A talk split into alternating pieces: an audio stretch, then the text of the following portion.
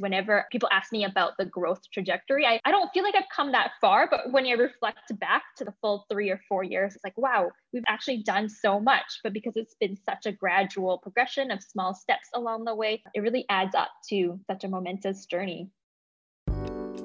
Welcome to the SheEO.world podcast, where you will meet women who are transforming the world to be more equitable and sustainable. Your host for today's podcast is the founder of SheEO, Vicki Saunders. Welcome to SheEO.world. Welcome, Melanie. It's great to have you here today. Thanks, Vicki. I'm really excited to be here. So, tell us who are you and uh, what is your company? Yeah, so my company is Backcountry Wok, and I am I define myself as a marine biologist. Um, and so, marine biologist turned food entrepreneur, and now the founder of Backcountry Wok. Uh, so, during my master's degree in environmental sciences, I ate a lot of camping food, just uh, spent a lot of time in the outdoors, and just realized that the meals that were available, you know, were packaged in lots of uh, plastic and aluminum packaging, so lots of single use. Uh, but on top of that, there were lots of preservatives. Know, you see lots of salts and unknown ingredients in the meals. And what really got me was also the the types of flavors that were available. It's always lots of pasta and chili, which is all great, but you know when you're eating days and days on end, you want to see a little bit more variety. So I, I eat a lot of Asian food at home. And so I wanted to see a bit more diversity in the camping meal. I don't know. This is like such a fascinating thing, but you're one of the other ventures. Uh, it was a marine biologist as well. Do you know that? Yes. Is it Brianne? Brianne, yeah. Yes. So I'm like, what is it about this like perfect training ground for coming up with really cool inventive products? That's great. Yep. Brianne's a friend of mine from uh, Vancouver. Yeah. Yes, very cool. so you shared a little bit about the background, but like, how did you actually get started? What was the thing that kind of got you into doing this? And, you know, did you always want to be an entrepreneur? No, I definitely did not want to be an entrepreneur. Um, my whole plan was I wanted to be a marine biologist, was doing my master's at the time, and I wanted to do my PhD in marine biology as well. Um, and then how we got started was it was it was a camping trip. Me and my friends went on actually May long weekend. So it's now I think this is our fourth year anniversary. Uh, and so on this trip, um, after the trip was over, we decided that we wanted to create these foods for ourselves for our future trips. And so we just started dehydrating. We have a, a little home dehydrator, it has like nine racks on it.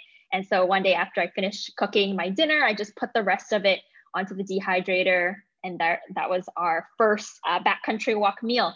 And then from there, it just came to sharing it with friends uh, that we were on camping trips with, and then people that we met on the trails. And then it sort of expanded from there. So very organic in the way it started and then how did you i mean tell us like about the state that your business is in now and give us a little bit of a tour on how you got from camping trip to where you are now. Yes. Uh, so over the last three years definitely been a roller coaster of ups and downs as i'm sure all entrepreneur stories are. And i and um, some of the highlights um, you know as having our own facility over the last couple of years and then expanding it into right now we have a co uh, two different co manufacturers that um, have our products. So being able to scale that has definitely been a journey of like working at first like from my own home kitchen when we were testing recipes. And then at one point in time you mentioned Brianne uh, that was when she already had nada open. And so we were talking to her about renting space from her when we were in vancouver uh, all the way to working in a shared kitchen commissary by hour and then um, a shared space with one other business. And then it's just been a very gradual progression. And i think that has largely been uh, the story of my business whenever i people ask me about the growth trajectory i i always i don't feel like i've come that far but when i reflect back to like the full three or four years it's like wow we've actually done so much. But because it's been such a gradual progression of small steps along the way that uh, it really adds up to such a momentous journey over time. It's one of my favorite things about a lot of uh, entrepreneurs in the SheEO community and i think about this a lot with my own journey too like most of us were just like, what's the next step? What's the next step? We never started out and went, how's all of this going to scale? How's it all going to go? Like, just put your head down, start moving, and then doors open, things reveal themselves, people show up uh, to help you along the way. Um, and with the co-manufacturing stuff you're doing now, like where are you selling into? Who is your customer? Our business is majority e-commerce and direct to consumers. So uh, on our website, uh, backcountrywok.com is where I make majority of my sales. We do sell into uh, outdoor retailers and independent health food stores across Canada. Um, so here in Toronto, like Unboxed Market, um, and in Ottawa, like Trailhead Pedal Shack and Zero Waste grocery stores as well. Um, we are expanding into the US next month. Uh, so that's really exciting for us and trying to hit more retailers uh, south of the border. And so are you mostly like, are you trying to do B2B versus B2C or both? Definitely D2C. That's, I think, our strength. And I think it really helps because you can kind of leverage the data to just put the product out there, see where the customers are based, and then really leverage that to target outdoor stores in the areas that people are purchasing a lot of our meals from. And so in the US, do you have uh, distributors set up yet? No, no distributors yet. So open to you know anyone. I'm ready for it. Okay, so that'll, that'll be an ask of our uh, people that are listening. Yeah. who are based in the US for looking for distributors. That's amazing. And are, are you working with MEC in Canada? Are you inside MEC? No. Not yet. No, I'm not an MEC. I have been stalking them the last three years. Uh, I'm, I'm very close though. I have managed to locate the buyer. I got his home address. I've sent him products. so now I'm just very short of just showing up at his doorstep, but yeah. I'm working on it. Maybe well done. Okay. into the podcast. there you go. Okay. And, and I mean, it, well, that's a hard, it's hard right now, right? Because people aren't actually in the office. So it's like, how do you, yeah.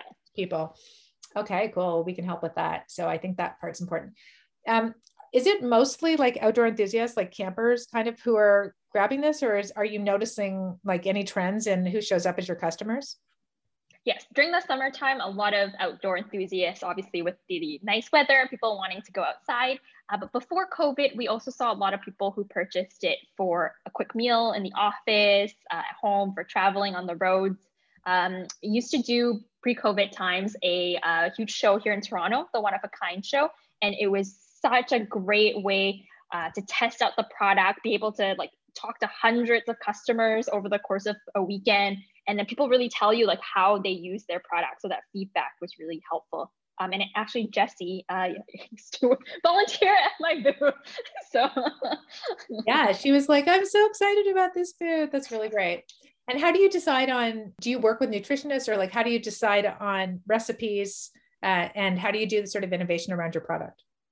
Uh, so I have a, a, dietitian that we work with. She's a sports dietitian, um, and so when we go through the products, it's so much about balancing the taste of it with the uh, nutritional value. So I usually create the recipes like this is how, uh, in my vision of uh, how the taste works, like this is how I envision it to be. And then I'll send her the recipe and she'll like then tweak it like, oh, have you considered maybe using this type of ingredient instead? It might still give you the same types of flavor, but really boost your calories. So really it's like a very iterative uh, back and forth process.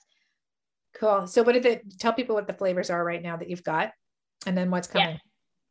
So I have three flavors. Uh, we have the bibimbap, which is the very first meal that I created um, with my home dehydrator. It's still my favorite.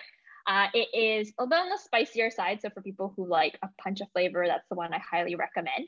Then the Thai green curry, it's uh, mild to medium. It's actually the most popular recipe. So um, that's uh, also a good one to try. And then the original fried rice, um, they it has much milder flavors, recommended for lots of kids. They love it when they go camping. Uh, soy puffs in there, um, and they're all vegan, plant-based recipes.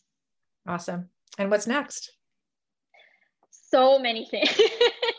Good. Tell us all the things. So we have a few new recipes in the works. Um, I think uh, in the next few months, I'm hoping to launch another three SKUs, which we're uh, developing right now. A, a, rebrand is in the works as well. We've um, it's been in the works for a, a couple months now.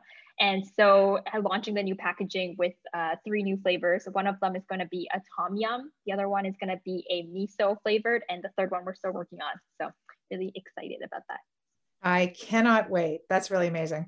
Uh, so what do you most need right now? How can we help you as a community? So right now, uh, lots of changes, especially with moving towards uh, the co-manufacturing. And so I have a lot of staffing changes right now. Uh, in the past year, a lot of my staff have been on the production end, and now I'm looking to really boost up my sales capacity to support the increased um, volume that we'll be able to produce through uh, co-manufacturing. So I'm actually hiring for a sales and business development uh, person right now. job posting is on our website and our social media. So if you know anyone who's interested, uh, would love uh, any feedback on that as well. We're expanding into the US, so any connections to retailers, distributors, brokers in the US, I would also love, love that.